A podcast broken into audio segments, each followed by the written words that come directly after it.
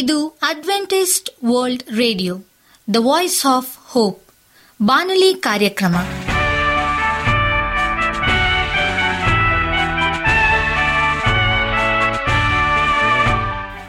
ನಮಸ್ಕಾರ ಪ್ರೀತಿಯ ಕೇಳುಗರೆ ನಾನು ನಿಮ್ಮ ಆಕಾಂಕ್ಷ ಪಾಲ್ ನಮ್ಮ ನಿಲಯದ ಕನ್ನಡ ಕಾರ್ಯಕ್ರಮಕ್ಕೆ ತಮ್ಮೆಲ್ಲರಿಗೂ ಆತ್ಮೀಯ ಸುಸ್ವಾಗತ ಮುಂದಿನ ಮೂವತ್ತು ನಿಮಿಷಗಳಲ್ಲಿ ಸುಮಧುರ ಹಾಡುಗಳು ಹಾಗೂ ದೇವರ ವಾಕ್ಯವನ್ನು ಕೇಳೋಣ ಈ ಕಾರ್ಯಕ್ರಮವು ನಿಮಗೆ ಸಂತೋಷ ತರಲೆಂದು ದೇವರಲ್ಲಿ ಪ್ರಾರ್ಥಿಸುತ್ತೇವೆ ಈ ಕಾರ್ಯಕ್ರಮದ ಪ್ರಾರಂಭದಲ್ಲಿ ಸುಮಧುರ ಗೀತೆಯನ್ನು ಆಲಿಸೋಣ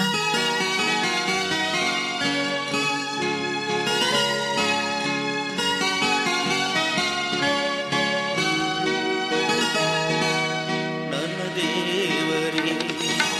ನಿನ್ನೀತರೆ ನ್ಯಾರ ಬಳಿ ಹೋಗಲಿ ಇನ್ಯಾರ ಬಳಿ ಹೋಗಲಿ ನನ್ನ ದೇವರೇ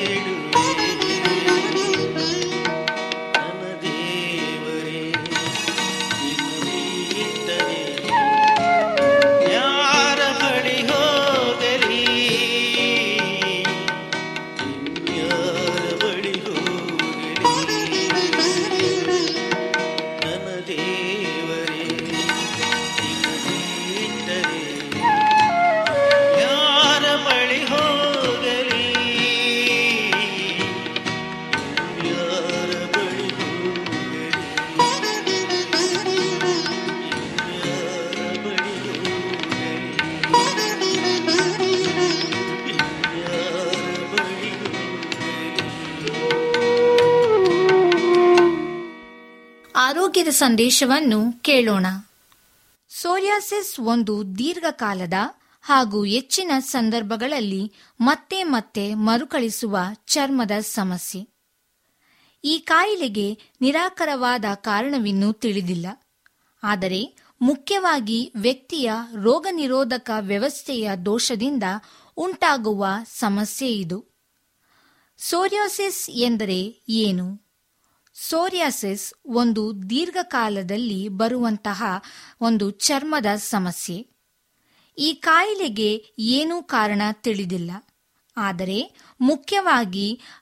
ಒಂದು ವ್ಯಕ್ತಿ ಇರುವಂತಹ ಪರಿಸ್ಥಿತಿಯನ್ನು ದೋಷಿಸಿ ಉಂಟಾಗುವ ಸಮಸ್ಯೆ ಆದದ್ದರಿಂದ ಅನುವಂಶೀಯತೆಯ ಪಾತ್ರವನ್ನು ಅಲ್ಲಗಳೆಯುವಂತಿಲ್ಲ ಆದರೆ ಇದು ಒಬ್ಬರಿಂದ ಇನ್ನೊಬ್ಬರಿಗೆ ಹರಡುವಂಥದ್ದಲ್ಲ ಹಾಗೆಯೇ ಯಾವುದೇ ಸೂಕ್ಷ್ಮಣವನ್ನು ಕೊಡುವುದಿಲ್ಲ ಗುಣಲಕ್ಷಣಗಳೇನು ಈ ಸಮಸ್ಯೆಯು ಮಹಿಳೆ ಹಾಗೂ ಪುರುಷರಿಬ್ಬರಿಗೂ ಸಮನಾಗಿ ಕಾಡುತ್ತದೆ ದೇಹದ ವಿವಿಧ ಭಾಗದ ಚರ್ಮದ ಮೇಲೆ ಸಣ್ಣ ಸಣ್ಣ ಗಾಯಗಳು ಕಂಡುಬರುತ್ತವೆ ಈ ಬಿಲ್ಲೆಗಳು ಒಂದು ಬಗೆಯ ಬಿಳಿ ಬಣ್ಣ ಒಂದು ಚರ್ಮದ ಮುಟ್ಟಲ್ಪಟ್ಟಿರುತ್ತದೆ ಆ ಒಣಚರ್ಮವನ್ನು ಕಿತ್ತ ಕೂಡಲೇ ಅಲ್ಲಿ ಸಣ್ಣ ಸಣ್ಣ ರಕ್ತಸ್ರವದ ಬಿಂದುಗಳಿರುತ್ತವೆ ಕೈ ಕಾಲು ಮೊಣಕಾಲು ಮೊಣಕೈಯಿ ನೆತ್ತಿಯ ಚರ್ಮ ಹೀಗೆ ದೇಹದ ಯಾವುದೇ ಭಾಗದಲ್ಲಿಯೂ ಇವು ಕಂಡಿರಬಹುದು ಈ ಗಾಯಗಳಲ್ಲಿ ಸಮವಾಗಿ ತುರಿಕೆ ಇರುತ್ತದೆ ಚರ್ಮದ ಪದರಗಳ ಜೀವಕೋಶಗಳು ವಿಭಂಜನೆಗೊಳ್ಳುವ ಪ್ರಕ್ರಿಯೆಯಲ್ಲಿನ ದ್ವೇಷವೇ ದೋಷವೇ ಈ ಕಾಯಿಲೆಗೆ ಮೂಲ ಕಾರಣ ಸಾಮಾನ್ಯವಾಗಿ ಚರ್ಮದ ಪದರಗಳ ಜೀವಕೋಶಗಳು ಕೆಳೆ ಪದರದಲ್ಲಿ ಮೇಲಿನ ಪದರಕ್ಕೆ ಪಾಕ್ವವಾಗಿ ಬರಲು ಐವತ್ತೆರಡರಿಂದ ಎಪ್ಪತ್ತೈದು ದಿನಗಳು ಬೇಕಾಗುತ್ತವೆ ಆದರೆ ಈ ಸಮಸ್ಯೆಯಲ್ಲಿ ಕೇವಲ ಎಂಟರಿಂದ ಹತ್ತು ದಿನಗಳ ಒಳಗಾಗಿ ಈ ಜೀವಕೋಶಗಳು ಕೆಳಪದರದಿಂದ ಮೇಲಿನ ಪದರಗಳಿಗೆ ಪಾಕವಾಗಿ ಬರುತ್ತದೆ ಬಹಳ ವೇಗವಾಗಿ ಜೀವಕೋಶಗಳು ವಿಭಂಜನೆ ಹೊಂದುವುದಕ್ಕೆ ಇದೇ ಕಾರಣ ಸೋರಾಸಿಸ್ಸಿನ ಅನೇಕ ಭಾಗಗಳಿವೆ ಭಾಗ ಒಂದು ಈ ಬಗೆಯಲ್ಲಿ ಕೈ ಕಾಲು ಮಂಡಿ ಮೊಣಕೈ ಮೊದಲಾದ ಭಾಗಗಳಲ್ಲಿ ಸುಸ್ಪಷ್ಟವಾದ ಬಿಳಿ ಬಣ್ಣದ ಒಣ ಚರ್ಮದಿಂದ ಮುಟ್ಟಲ್ಪಟ್ಟ ಗಾಯಗಳು ಕಂಡುಬರುತ್ತವೆ ಒಣ ಚರ್ಮವನ್ನು ಕಿತ್ತ ಕೂಡಲೇ ಅಲ್ಲಿ ರಕ್ತಸ್ರಾವ ಬಿಂದುಗಳಿರುತ್ತವೆ ಬಾ- ಬಗೆ ಎರಡು ಇನ್ನೊಂದು ಬಗೆಯ ಸೋರಿಯಾಸಿಸ್ನಲ್ಲಿ ಕೆಂಪು ಕೆಂಪಾದ ಗಾಯಗಳು ಹೊಟ್ಟೆ ಬೆನ್ನು ಹಾಗೂ ಕೈಗಳ ಮೇಲೆ ಕಾಣಿಸಿಕೊಳ್ಳಬಹುದು ಈ ಬಗೆಯು ಸಾಮಾನ್ಯವಾಗಿ ಮಕ್ಕಳಲ್ಲಿ ಹಾಗೂ ಹದಿಹದೆಯರಲ್ಲಿ ಕಂಡುಬರುತ್ತವೆ ಬಗೆ ಮೂರು ಚರ್ಮದ ಮಡಿಕೆಗಳಲ್ಲಿರುವ ದೇಹದ ಭಾಗಗಳಲ್ಲಿ ಗಾಯಗಳು ಗೋಚರಿಸುತ್ತವೆ ತೊಡೆಗಳು ಹಾಗೂ ಮೈಗಳು ಕಾಲು ಕೈ ಗಾಯಗಳು ಕಂಡುಬರುತ್ತವೆ ಬಗೆ ನಾಲ್ಕು ಶರೀರದ ಸುಮಾರು ತೊಂಬತ್ತಕ್ಕೂ ಹೆಚ್ಚು ಭಾಗವು ಕೆಂಪು ಬಣ್ಣದ ಗಾಯಗಳನ್ನು ಹೊಂದಿರುತ್ತದೆ ಬಗೆ ಐದು ಗಾಯಗಳು ಕೇವಲ ನೆತ್ತಿಯ ಚರ್ಮದ ಮೇಲೆ ಕಂಡುಬರುತ್ತವೆ ಬಗೆ ಆರು ಚರ್ಮದ ಗಾಯಗಳ ಜೊತೆಯಲ್ಲಿಯೇ ವ್ಯಕ್ತಿಯ ಉಗುರುಗಳಲ್ಲಿಯೂ ಬದಲಾವಣೆಗಳು ಕಂಡುಬರುತ್ತವೆ ಉಗುರು ಹಳದಿ ಬಣ್ಣಕ್ಕೆ ತಿರುಗುವುದು ಉಗುರುಗಳ ಮೇಲೆ ಸಣ್ಣ ಸಣ್ಣ ತುಂಡುಗಳಂತೆ ಉಗುರು ಕೊಟ್ಟಿಕೊಳ್ಳಬಹುದು ಹಾಗೆ ರಕ್ತಸ್ರಾವವೂ ಆಗಬಹುದು ಧನ್ಯವಾದಗಳು ನಿಮಗೆ ಸತ್ಯವೇದದ ಬಗ್ಗೆ ಹೆಚ್ಚಿನ ಮಾಹಿತಿ ಬೇಕಾದರೆ ನಮ್ಮ ವಿಳಾಸಕ್ಕೆ ಪತ್ರ ಬರೆಯಿರಿ ಅಥವಾ ದೂರವಾಣಿ ಕರೆ ಮಾಡಿರಿ ನಮ್ಮ ದೂರವಾಣಿಯ ಸಂಖ್ಯೆ ಒಂಬತ್ತು ಸೊನ್ನೆ ಆರು ಸೊನ್ನೆ ಆರು ಎಂಟು ನಾಲ್ಕು ಏಳು ಏಳು ಮೂರು ಹಾಗೂ ಎಂಟು ಮೂರು ಒಂಬತ್ತು ಸೊನ್ನೆ ಆರು ಸೊನ್ನೆ ಐದು ಎರಡು ಒಂಬತ್ತು ಒಂಬತ್ತು ನಮ್ಮ ವಿಳಾಸ Adventist media centre SDA mission compound Salisbury park market yard post Pune ನಾಲ್ಕು ಒಂದು ಒಂದು ಸೊನ್ನೆ ಮೂರು ಏಳು ಮಹಾರಾಷ್ಟ್ರ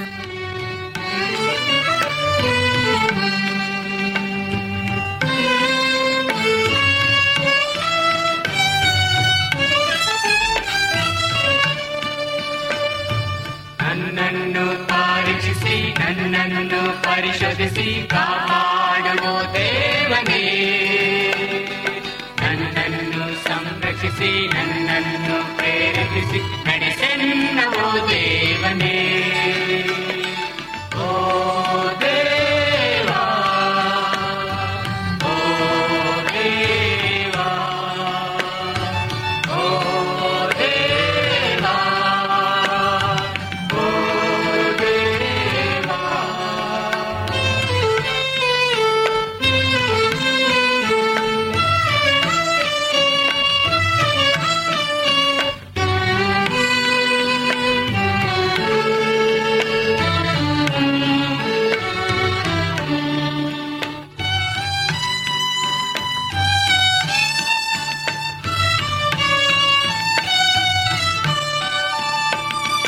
ಪಾಪಾದ ಗುಂಡಿಯಲ್ಲಿ ನರಳುವ ನನ್ನನ್ನು ರಕ್ಷಿಸುವ ದೇವನೇ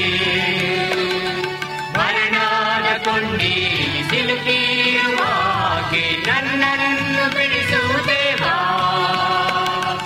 ನಿನ್ ಪ್ರೀತಿಯ ಹಸ್ತಾಗಲಿ ನನ್ನನ್ನು ನಡೆಸೀಗಲೇ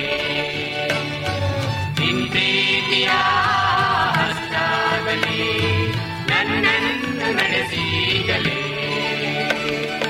ಓ ದೇವಾ ಓ ದೇವಾ ಓ ದೇವಾ ಓ ದೇವಾ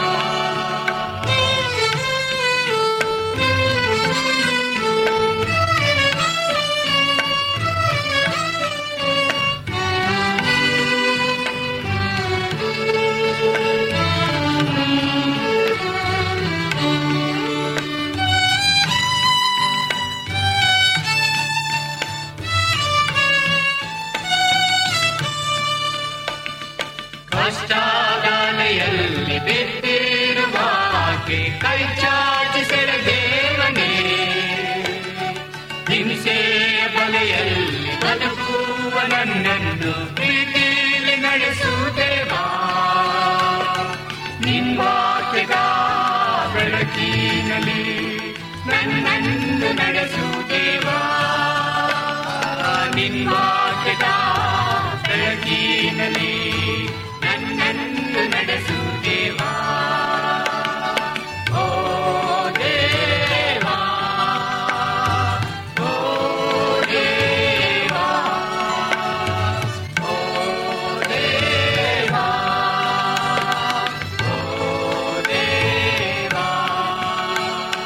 ನನ್ನನ್ನು ಪರೀಕ್ಷಿಸಿ ನನ್ನನ್ನು ಪರಿಶೋಧಿಸಿ ಕಾಪಾಡುವ ದೇವನೇ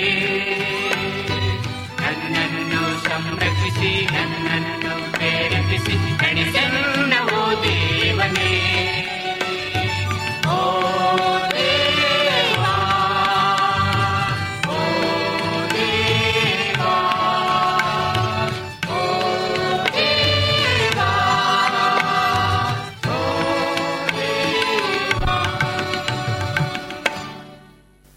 ನಿಮಗೆ ಸತ್ಯವೇದದ ಬಗ್ಗೆ ಹೆಚ್ಚಿನ ಮಾಹಿತಿ ಬೇಕಾದರೆ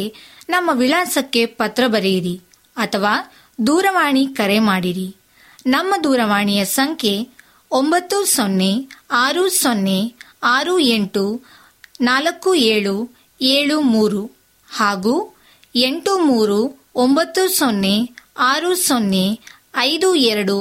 ಒಂಬತ್ತು ಒಂಬತ್ತು ನಮ್ಮ ವಿಳಾಸ Adventist media centre SDA mission compound Salisbury park market yard post Pune ನಾಲ್ಕು ಒಂದು ಒಂದು ಸೊನ್ನೆ ಮೂರು ಏಳು ಮಹಾರಾಷ್ಟ್ರ ಈಗ ನಮ್ಮ ಬಾನಲಿ ಬೋಧಕರಾದಂಥ ಸುರೇಂದ್ರ ರವರಿಂದ ದೇವರ ವಾಕ್ಯವನ್ನು ಕೇಳೋಣ ನಿಷ್ಕಳಂಕ ಮಕ್ಕಳು ಎಂಬುದಾಗಿ ನಮಸ್ಕಾರ ಆತ್ಮೀಯ ಕೇಳುಗರೆ ಇದು ಅಡ್ವೆಂಟಿಸ್ಟ್ ವರ್ಲ್ಡ್ ರೇಡಿಯೋ ಅರ್ಪಿಸುವ ಅನುದಿನದ ಮನ್ನಾ ಬಾನುಲಿ ಕಾರ್ಯಕ್ರಮಕ್ಕೆ ತಮ್ಮೆಲ್ಲರಿಗೂ ನಿಮ್ಮ ಬಾನುಲಿ ಬೋಧಕನಾದ ಸುರೇಂದ್ರನು ಮಾಡುವ ನಮಸ್ಕಾರಗಳು ಈ ಬಾನುಲಿ ಕಾರ್ಯಕ್ರಮವು ನಿಮ್ಮ ಕುಟುಂಬ ಹಾಗೂ ತಮ್ಮೆಲ್ಲರಿಗೂ ಸಂತಸ ತಂದಿದೆ ಎಂಬುದಾಗಿ ನಾವು ನಂಬುತ್ತೇವೆ ಮತ್ತು ನಿತ್ಯವೂ ನಿಮಗಾಗಿ ಪ್ರಾರ್ಥಿಸುತ್ತೇವೆ ನಿಮ್ಮ ಅನಿಸಿಕೆ ಹಾಗೂ ಸಲಹೆ ಪ್ರಾರ್ಥನಾ ವಿಜ್ಞಾಪನೆಗಳು ಇರುವುದಾದರೆ ನೀವು ನಮಗೆ ಪತ್ರದ ಮೂಲಕವಾಗಿ ಅಥವಾ ದೂರವಾಣಿ ಮೂಲಕವಾಗಿ ಸಂಧಿಸಬಹುದು ನಮ್ಮ ದೂರವಾಣಿ ಸಂಖ್ಯೆಯು ಒಂಬತ್ತು ಸೊನ್ನೆ ಆರು ಸೊನ್ನೆ ಆರು ಎಂಟು ನಾಲ್ಕು ಏಳು ಏಳು ಮೂರು ಹಾಗೂ ಒಂಬತ್ತು ಒಂದು ಮೂರು ಒಂಬತ್ತು ಎರಡು ಎರಡು ಮೂರು ಮೂರು ಎಂಟು ಆರು ನಮ್ಮ email address Surendra John four five six at Gmail dot com ಈ ಬಾನುಲಿ ರೇಡಿಯೋ ಕಾರ್ಯಕ್ರಮವನ್ನು ನಿಮ್ಮ ಮೊಬೈಲ್ನಲ್ಲಿ ಸಹ ಕೇಳಬಹುದು ನಿಮ್ಮಲ್ಲಿ ಐಫೋನ್ ಮತ್ತು ಆಂಡ್ರಾಯ್ಡ್ ಮೊಬೈಲ್ ಇರುವುದಾದರೆ ಪ್ಲೇಸ್ಟೋರ್ಗೆ ಹೋಗಿ ವಾಯ್ಸ್ ಆಫ್ ಓಪ್ ಎಂಬ ಆಪ್ ಅನ್ನ ಡೌನ್ಲೋಡ್ ಮಾಡಿಕೊಂಡು ನಮ್ಮ ಈ ಕನ್ನಡ ಕಾರ್ಯಕ್ರಮವನ್ನು ಕೇಳಬಹುದು ಈ ಕಾರ್ಯಕ್ರಮದ ಮೂಲಕ ನೀವು ದೇವರ ಆಶೀರ್ವಾದ ಮತ್ತು ಅದ್ಭುತಗಳನ್ನು ಹೊಂದಿರುವುದಾದರೆ ನಿಮ್ಮ ಸಾಕ್ಷಿಯ ಜೀವಿತವನ್ನು ನಮ್ಮ ಕೂಡ ಹಂಚಿಕೊಳ್ಳುವ ಹಾಗೆ ತಮ್ಮಲ್ಲಿ ಕೇಳಿಕೊಳ್ಳುತ್ತೇವೆ ಈ ದಿನ ಸತ್ಯವೇದ ಭಾಗದಿಂದ ಧ್ಯಾನಕ್ಕಾಗಿ ಆರಿಸಿಕೊಂಡಂತಹ ಭಾಗವು ಪೌಲನು ಫಿಲಿಪದವರಿಗೆ ಬರೆದ ಪತ್ರಿಕೆ ಎರಡನೇ ಅಧ್ಯಾಯ ಹದಿನೈದನೇ ವಚನವನ್ನು ಕುರಿತು ಧ್ಯಾನಿಸುವ ನೀವು ನಿರ್ದೋಷಿಗಳು ಯಥಾರ್ಥ ಮನಸ್ಸುಳ್ಳವರೂ ಆಗಿದ್ದು ವಕ್ರ ಬುದ್ಧಿಯುಳ್ಳ ಮುಖ್ಯ ಜಾತಿಯ ಮಧ್ಯದಲ್ಲಿ ದೇವರ ನಿಷ್ಕಳಂಕರಾದ ಮಕ್ಕಳಾಗುವಿರಿ ಎಂಬುದಾಗಿ ಸತ್ಯವೇದದಲ್ಲಿ ಬಹಳ ಸ್ಪಷ್ಟವಾಗಿ ಬರೆಯಲ್ಪಟ್ಟಿದೆ ನಾವು ನಿಷ್ಕಳಂಕ ಮಕ್ಕಳಾಗಿ ಈ ಲೋಕದಲ್ಲಿ ಜೀವಿಸಬೇಕಾದರೆ ನಾವು ಯಾವ ರೀತಿ ಕರ್ತನನ್ನ ನಾವು ದೃಷ್ಟಿಸಬೇಕಾಗಿದೆ ಹೀಗೆ ನಾವು ನಿಷ್ಕಳಂಕ ಮಕ್ಕಳಾಗಿ ಜೀವಿಸಲು ಈ ಲೋಕದಲ್ಲಿ ಸಾಧ್ಯ ಖಂಡಿತವಾಗಲು ಆತ್ಮೀಯ ಗೆಳೆಯರೇ ನಾವು ಜೀವಿಸುವಂಥ ಸ್ಥಳಗಳಲ್ಲಿ ಕರ್ತನನ್ನ ಪ್ರತಿಬಿಂಬಿಸುವ ಮಕ್ಕಳಾಗಿ ನಮ್ಮ ನಡೆ ನುಡಿ ಕ್ರಿಯೆಗಳು ಬಹಳ ಪ್ರಾಮುಖ್ಯವಾಗಿ ಕ್ರಿಸ್ತನನ್ನ ತೋರಿಸುವಂಥದ್ದಾಗಿರಬೇಕಾಗಿದೆ ಇದುವರೆಗೆ ನಾವು ಯಾವಾಗ ದೇವರ ಮಕ್ಕಳಾಗಿರುವೆವು ಎಂಬ ವಿಷಯದಲ್ಲಿ ಮೂರು ಕಾರ್ಯಗಳನ್ನು ಕುರಿತು ನಾವು ಚಿಂತಿಸಿದ್ದೇವೆ ಮೊದಲನೇದಾಗಿ ಕರ್ತನ ನಾಮದಲ್ಲಿ ನಂಬಿಕೆ ಇಟ್ಟು ಆತನನ್ನ ಅಂಗೀಕರಿಸಿಕೊಳ್ಳುವುದು ಯಾರ್ಯಾರು ಯೇಸು ಕ್ರಿಸ್ತನ ಸ್ವಂತ ರಕ್ಷಕನಾಗಿ ಆತನ ನಾಮದಲ್ಲಿ ನಂಬಿಕೆ ಇಡುವಂತರಾಗಿದ್ದರೋ ಆವಾಗ ನಾವು ಹೆಚ್ಚದಾಗಿ ದೇವರಲ್ಲಿ ಭರವಸೆಯನ್ನ ಇಡುವಂತರಾಗಿದ್ದೇವೆ ಅದು ಯೋಹನ ಒಂದನೇ ಅಧ್ಯಾಯ ಹನ್ನೆರಡನೇ ವರ್ಷದಲ್ಲಿ ನಾವು ಅಂಗೀಕರಿಸಿಕೊಳ್ಳುವ ವಿಷಯವಾಗಿ ತಿಳಿಸಲ್ಪಡುವಂಥದ್ದಾಗಿದೆ ಎರಡನೇದಾಗಿ ಕರ್ತನ ಹೆಸರಿನಲ್ಲಿ ದೀಕ್ಷಾಸ್ನಾನ ಮಾಡಿಸಿಕೊಳ್ಳುವುದು ಗಲತ್ಯ ಮೂರನೇ ಅಧ್ಯಾಯ ಇಪ್ಪತ್ತ ಏಳನೇ ವರ್ಷದಲ್ಲಿ ಈ ವಾಕ್ಯದ ಕುರಿತು ಸ್ಪಷ್ಟವಾಗಿ ತಿಳಿಸುವಂಥದ್ದಾಗಿದೆ ಮೂರನೇದಾಗಿ ದೇವರಾತ್ಮನಿಂದ ತುಂಬಲ್ಪಡುವುದು ರೋಮಾಪುರದ ಪತ್ರಿಕೆ ಎಂಟನೇ ಅಧ್ಯಾಯ ಹದಿನಾಲ್ಕನೇ ವರ್ಷದಲ್ಲಿ ದೇವರಾತ್ಮನಿಂದ ತುಂಬಲ್ಪಡುವಂಥ ಮಕ್ಕಳು ಹೇಗೆ ಈ ಲೋಕದಲ್ಲಿ ಕ್ರಿಸ್ತನನ್ನ ಪ್ರತಿಬಿಂಬಿಸುವಂಥದ್ದಾಗಿದ್ದಾರೆ ಎಂಬುದಾಗಿ ಈ ವಾಕ್ಯವು ನಮಗೆ ಬಹಳ ಸ್ಪಷ್ಟವಾಗಿ ತಿಳಿಸುವಂಥದ್ದಾಗಿದೆ ನಾಲ್ಕನೇದಾಗಿ ಪಿಲಿಪ ಎರಡನೇ ಅಧ್ಯಾಯ ಹದಿನೈದನೇ ವರ್ಷದಲ್ಲಿ ಅಪೋಸ್ರ ಪೌಲನು ಮೂರು ಗುಣಗಳನ್ನು ಇಲ್ಲಿ ಸ್ಪಷ್ಟವಾಗಿ ಸೂಚಿಸುವಂತನಾಗಿದ್ದಾನೆ ಮೊದಲನೇದು ನಿರ್ದೋಷಿಗಳಾಗಿರುವುದು ಎರಡನೇದು ಯಥಾರ್ಥ ಮನಸ್ಸುಳ್ಳವರಾಗಿರುವುದು ಹಾಗೂ ಮೂರನೇದು ನಿಷ್ಕಳಂಕ ಮಕ್ಕಳಾಗಿರುವುದು ಎಂಬುದಾಗಿ ಈ ನಿರ್ದೋಷಿಗಳಾಗಿರುವುದು ಹೇಗೆ ನಾವು ಯಾರಿಗೂ ಸಹ ದೋಷವನ್ನ ಮಾಡಬಾರದು ನಾವು ತಾರತಮ್ಯವನ್ನ ಮಾಡಬಾರದು ಮತ್ತು ಇನ್ನಿಬ್ಬರಿಗೆ ನಾವು ಅವರನ್ನ ದೋಷಿಸಬಾರದು ನಾವು ಯಾವಾಗಲೂ ಸಹ ನಾವು ಕರ್ತನು ಈ ಲೋಕದಲ್ಲಿ ಜೀವಿಸಿದ ಹಾಗೆ ಯಾರಿಗೂ ಸಹ ಆತನು ನೋವನ್ನು ಉಂಟು ಮಾಡಲಿಲ್ಲ ಆತನು ನಿರ್ದೋಷಿಯಾಗಿ ಈ ಲೋಕದಲ್ಲಿ ಜೀವಿಸಿದ ಹಾಗೆ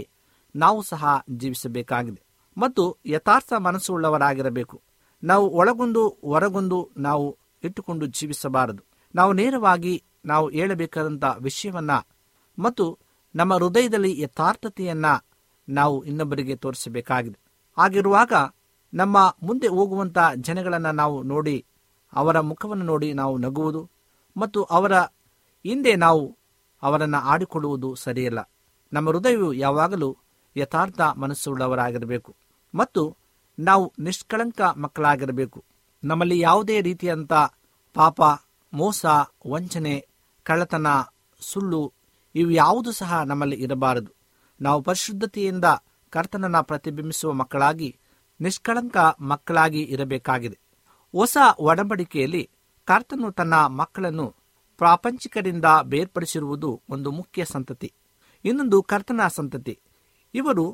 ದೇವ ಜನರೆಂದು ದೇವ ಮಕ್ಕಳೆಂದು ಕರೆಯಲ್ಪಡುವರು ಒಬ್ಬನೇ ತಂದೆಯಾಗಿ ಅಬ್ರಾಹ್ಮನಿದ್ದರು ವಾಗ್ದಾನವಾಗಿ ಕೊಡಲ್ಪಟ್ಟ ಇಸಾಕನ ಸಂತತಿಯೂ ಉಂಟು ದಾಸಿಯಾದ ಆಗರಳಲ್ಲಿ ಹುಟ್ಟಿದ ದಾಸತ್ವದ ಸಂತತಿಯೂ ಉಂಟು ಲೋಭಿಗಳು ಅಂದರೆ ಅನದಾಸೆಯುಳ್ಳವರನ್ನ ಶಾಪದ ಜನರೆಂದು ದಾಸತ್ವದ ಜನರೆಂದು ಎರಡು ಪೇತ್ರ ಎರಡನೇ ಅಧ್ಯಾಯ ಹದಿನಾಲ್ಕನೇ ವರ್ಷದಲ್ಲಿ ಸತ್ಯವೇದ ಕರೆಯುವಂಥದ್ದಾಗಿದೆ ಸತ್ಯವೇದದ ಕೋಪಾಗ್ನಿಗೆ ಒಳಗಾದ ಜನರನ್ನು ಕುರಿತು ಹೇಳುವಂಥದ್ದಾಗಿದೆ ದೇವರಿಗೆ ಪ್ರಿಯರಾದ ಜನರನ್ನು ಕುರಿತು ಸಹ ಅದು ಹೇಳುವಂಥದ್ದಾಗಿದೆ ಶರೀರ ಭಾವಕ್ಕೂ ಆಶೆಗಳಿಗೂ ಅಧೀನರಾಗಿ ನಡೆಯುವವರು ಕೋಪಾಗ್ನಿಗೆ ಒಳಗಾಗುವ ಜನರಾಗಿದ್ದಾರೆ ಎಂಬುದಾಗಿ ಪೌಲನು ಎಪೇಸಿದವರಿಗೆ ಬರೆದ ಪತ್ರಿಕೆ ಎರಡನೇ ಅಧ್ಯಾಯ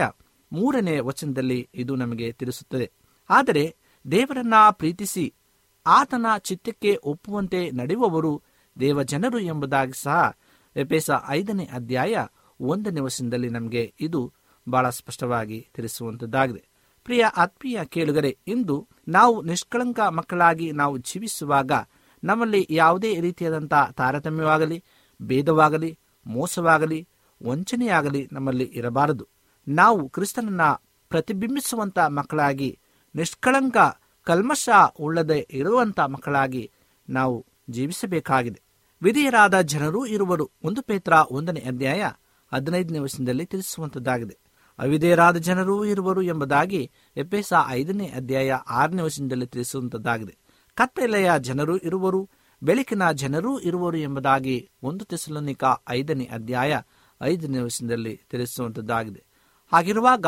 ನಾವು ಕತ್ತಲೆಯಲ್ಲಿ ನಾವು ನಡೆಯದೆ ಕ್ರಿಸ್ತನ್ನು ತೋರಿಸಿಕೊಟ್ಟಂತಹ ಬೆಳಕಿನ ಉಪಾದಿಯಲ್ಲಿ ಆತನ ಮಾರ್ಗದಲ್ಲಿ ನಾವು ನಡೆಯುವಂತಹ ಮಕ್ಕಳಾಗಬೇಕಾಗಿದೆ ಆತ್ಮೀಯ ಪ್ರಿಯ ದೇವ ಮಕ್ಕಳೇ ನೀವು ಕರ್ತನ ಮಕ್ಕಳಾಗಬೇಕಾದಲ್ಲಿ ಕ್ರಿಸ್ತನ ಸ್ವಭಾವಗಳು ನಿಮ್ಮಲ್ಲಿ ಕಾಣಲ್ಪಡಬೇಕು ಮತ್ತು ಮಾರ್ಪಡಬೇಕು ಪ್ರಪಂಚಕ್ಕೆ ತಕ್ಕ ವೇಷವನ್ನ ಧರಿಸದೆ ಕ್ರಿಸ್ತನ ಸ್ವಾರೂಪ್ಯವನ್ನ ಧರಿಸಿಕೊಳ್ಳಬೇಕು ವಕ್ರಬುದ್ಧಿಯುಳ್ಳ ಮೂರ್ಖ ಜಾತಿಯ ಜನರ ಮಧ್ಯದಲ್ಲಿ ನಿಮ್ಮನ್ನು ತನಗೆಂದು ಆತನು ಪ್ರತ್ಯೇಕಿಸಿರುವನು ಆದ್ದರಿಂದ ಪವಿತ್ರಾತ್ಮನ ಸಹಾಯದಿಂದ ನಿರ್ದೋಷಿಗಳು ನಿಷ್ಕಳಂಕರಾಗಿ ಕಾಣಲ್ಪಡುವಂತೆ ನಿಮ್ಮನ್ನ ಕರ್ತನಿಗೆ ಸಂಪೂರ್ಣವಾಗಿ ಒಪ್ಪಿಸಿಕೊಂಡಿದೆ ಎಂಬುದಾಗಿ ಪೌಲನು ಇಂದು ನಮ್ಮನ್ನ ಆತನು ವಿನಯಿಸುವಂತನಾಗಿದ್ದಾನೆ ದೇವರ ವಾಕ್ಯವು ನಮಗೆ ಬಹಳ ಸ್ಪಷ್ಟವಾಗಿ ತಿಳಿಸಲ್ಪಡುವಂಥದ್ದಾಗಿದೆ ನಾವು ನಿರ್ದೋಷಿಗಳು ಯಥಾರ್ಥ ಮನಸ್ಸುಳ್ಳವರು ಆಗಿದ್ದು ವಕ್ರ ಬುದ್ಧಿಯುಳ್ಳ ಮುಖ್ಯ ಜಾತಿಯ ಮಧ್ಯದಲ್ಲಿ ದೇವರ ನಿಷ್ಕಳಂಕರಾದ ಮಕ್ಕಳಾಗುವೆವು ಎಂಬುದಾಗಿ ಪೌಲನು ನಮಗೆ ಫಿಲಿಪನ ಮೂಲಕವಾಗಿ ಬರೆಯುವಾಗ ನಮ್ಮಲ್ಲಿ ಅನೇಕ ರೀತಿಯಾದಂಥ ಆ ಒಂದು ಭಾವನೆಯನ್ನು ನಮಗೆ ತುಂಬುವಂತನಾಗಿದ್ದಾನೆ ಲೂಕ ಏಳನೇ ಅಧ್ಯಾಯ ಮೂವತ್ತ ಐದನೇ ವಚನದಲ್ಲಿ ಆದರೆ ಜ್ಞಾನವು ಸಕಲ ಜ್ಞಾನಾವಲಂಬನೆಗಳ ಮೂಲಕ ಜ್ಞಾನವೇ ಎಂದು ಗೊತ್ತಾಗುವುದು ಎಂಬುದಾಗಿ ಲೂಕನು ಸಹ ಬರೆಯುವಂತನಾಗಿದ್ದಾನೆ ಇನ್ನು ನಾವು ಜ್ಞಾನವಂತರಾಗಿ ನಾವು ತಿಳಿದುಕೊಳ್ಳಬೇಕಾದಂಥ ವಿಷಯಗಳನ್ನು ನಾವು ತಿಳಿದು ಕರ್ತನ ಮಕ್ಕಳಾಗಿ ಈ ಲೋಕದಲ್ಲಿ ಜೀವಿಸಿ ನಾವು ಕೂಡ ಆತನ ರಕ್ಷಣೆಯನ್ನು ಹೊಂದಿಕೊಳ್ಳೋದಲ್ಲದೆ ಇನ್ನಿತರನ್ನು ನಾವು ಕರ್ತನ ರಾಜ್ಯಕ್ಕೆ ನಾವು ಸೇರಿಸುವಂಥ ನಿಟ್ಟಿನಲ್ಲಿ ಜೀವಿಸುವಾಗೆ ಇಂದು ಪೌಲನ್ ನಮ್ಮೆಲ್ಲರನ್ನ ಆತನು ಆಹ್ವಾನಿಸುವಂತನಾಗಿದ್ದಾನೆ ನೀವು ನಿಷ್ಕಳಂಕ ಮಕ್ಕಳಾಗಿ ಈ ಲೋಕದಲ್ಲಿ ಜೀವಿಸಿ ಕರ್ತನ ಸಾನ್ನಿಧ್ಯವನ್ನು ಸೇರಿರಿ ಎಂಬುದಾಗಿ ಪ್ರಿಯರೇ ನಾವು ಈ ರೀತಿಯಾದಂಥ ಆಶಾಭಾವನೆಗಳಲ್ಲಿ ನಮ್ಮಲ್ಲಿ ಇಟ್ಟುಕೊಂಡು ನಾವು ನಿಷ್ಕಳಂಕ ಮಕ್ಕಳಾಗಿ ಜೀವಿಸಿ ನಾವು ಕರ್ತನಿಗೆ ಮುಖ್ಯ ಜನರಾಗಿ ಆತನ ಪ್ರಜೆಯಾಗಿ ನಾವು ಜೀವಿಸುವಂತೆ ಆತ ನಮ್ಮನ್ನು ಕರೆಯುವಾಗ ನೀವೆಲ್ಲರೂ ಸಹ ಸಿದ್ಧವಾಗಿ ಆತನ ರಾಜ್ಯದಲ್ಲಿ ಸೇರಬೇಕೆಂಬುದೇ ನಮ್ಮೆಲ್ಲರ ಆಸೆಯಾಗಿದೆ ದೇವರು ನಿಮ್ಮನ್ನು ಆಶೀರ್ವಾದ ಮಾಡಲಿ ಈ ಸಮಯದಲ್ಲಿ ಪ್ರಾರ್ಥನೆಯನ್ನು ಮಾಡಿಕೊಳ್ಳೋಣ ನಮ್ಮನ್ನು ಬಹಳವಾಗಿ ಪ್ರೀತಿಸುವಂಥ ಪರಲೋಕದ ತಂದೆಯಾದ ದೇವರೇ ನಿನಗೆ ಸ್ತೋತ್ರವನ್ನು ಸಲ್ಲಿಸ್ತೇವೆ ಕೊಟ್ಟಂಥ ಅಮೂಲ್ಯವಾದಂಥ ವಾಕ್ಯಕ್ಕಾಗಿ ಸ್ತೋತ್ರ ತಂದೆಯಾದ ದೇವರೇ ನಾವು ಈ ಲೋಕದಲ್ಲಿ ಜೀವಿಸುವಾಗ ನಾವು ಒಳ್ಳೆಯ ಪ್ರಜೆಯಾಗಿ ನಿಷ್ಕಳಂಕ ಮಕ್ಕಳಾಗಿ ಜೀವಿಸುವಾಗಿ ನಮ್ಮನ್ನು ಬಲಪಡಿಸಿ ಈ ವಾಕ್ಯವನ್ನು ಕೇಳುತ್ತಿರುವಂಥ ಪ್ರತಿಯೊಬ್ಬೊಬ್ಬರನ್ನ ನೀನು ಆಶೀರ್ವಾದ ಮಾಡು ಅವರ ಹೃದಯದಲ್ಲಿ ನೀನು ಮಾತನಾಡು ಸ್ವಾಮಿ ಒಂದು ವೇಳೆ ಕಷ್ಟದಲ್ಲಿ ನೋವಿನಲ್ಲಿ ಚಿಂತೆಯಲ್ಲಿ ಅನಾರೋಗ್ಯದಲ್ಲಿ ಇದ್ದಂತಹ ಪಕ್ಷದಲ್ಲಿ ಅವರನ್ನು ಮುಟ್ಟು ಗುಣಪಡಿಸಿ ನಿನ್ನ ಸಹಾಯವನ್ನು ಅವರ ಮೇಲೆ ಅನುಗ್ರಹಿಸಿಕೊಡು ನಮ್ಮ ಪ್ರಾರ್ಥನೆ ಕೇಳಿದಕ್ಕಾಗಿ ಸ್ತೋತ್ರ ಸಲ್ಲಿಸ್ತಾ ಮತ್ತೊಮ್ಮೆ ವಾಕ್ಯವನ್ನು ಕೇಳುವಂಥ ತಲೆಬಾಗಿರ್ತಕ್ಕಂಥ ಪ್ರತಿಯೊಬ್ಬರನ್ನ ನೀನು ಆಶ್ರಯಿಸಿ ನಡೆಸಬೇಕಾಗಿ ಯೇಸು ಕ್ರಿಸ್ತನ ಮುದ್ದಾದ ನಾಮದಲ್ಲಿ ಬೇಡಿಕೊಳ್ಳುತ್ತೇವೆ ತಂದೆಯೇ ಆಮೇನ್ ನಿಮಗೆ ಸತ್ಯವೇದದ ಬಗ್ಗೆ ಹೆಚ್ಚಿನ ಮಾಹಿತಿ ಬೇಕಾದರೆ ನಮ್ಮ ವಿಳಾಸಕ್ಕೆ ಪತ್ರ ಬರೆಯಿರಿ ಅಥವಾ ದೂರವಾಣಿ ಕರೆ ಮಾಡಿರಿ ನಮ್ಮ ದೂರವಾಣಿಯ ಸಂಖ್ಯೆ ಒಂಬತ್ತು ಸೊನ್ನೆ ಆರು ಸೊನ್ನೆ ಆರು ಎಂಟು ನಾಲ್ಕು ಏಳು ಏಳು ಮೂರು ಹಾಗೂ ಎಂಟು ಮೂರು ಒಂಬತ್ತು ಸೊನ್ನೆ ಆರು ಸೊನ್ನೆ ಐದು ಎರಡು ಒಂಬತ್ತು ಒಂಬತ್ತು ನಮ್ಮ ವಿಳಾಸ Adventist media centre S D A mission compound Salisbury park market yard post Pune ನಾಲ್ಕು ಒಂದು ಒಂದು ಸೊನ್ನೆ ಮೂರು ಏಳು ಮಹಾರಾಷ್ಟ್ರ ಮತ್ತೆ ಮುಂದಿನ ಕಾರ್ಯಕ್ರಮದಲ್ಲಿ ಭೇಟಿಯಾಗುವ ನಮಸ್ಕಾರಗಳು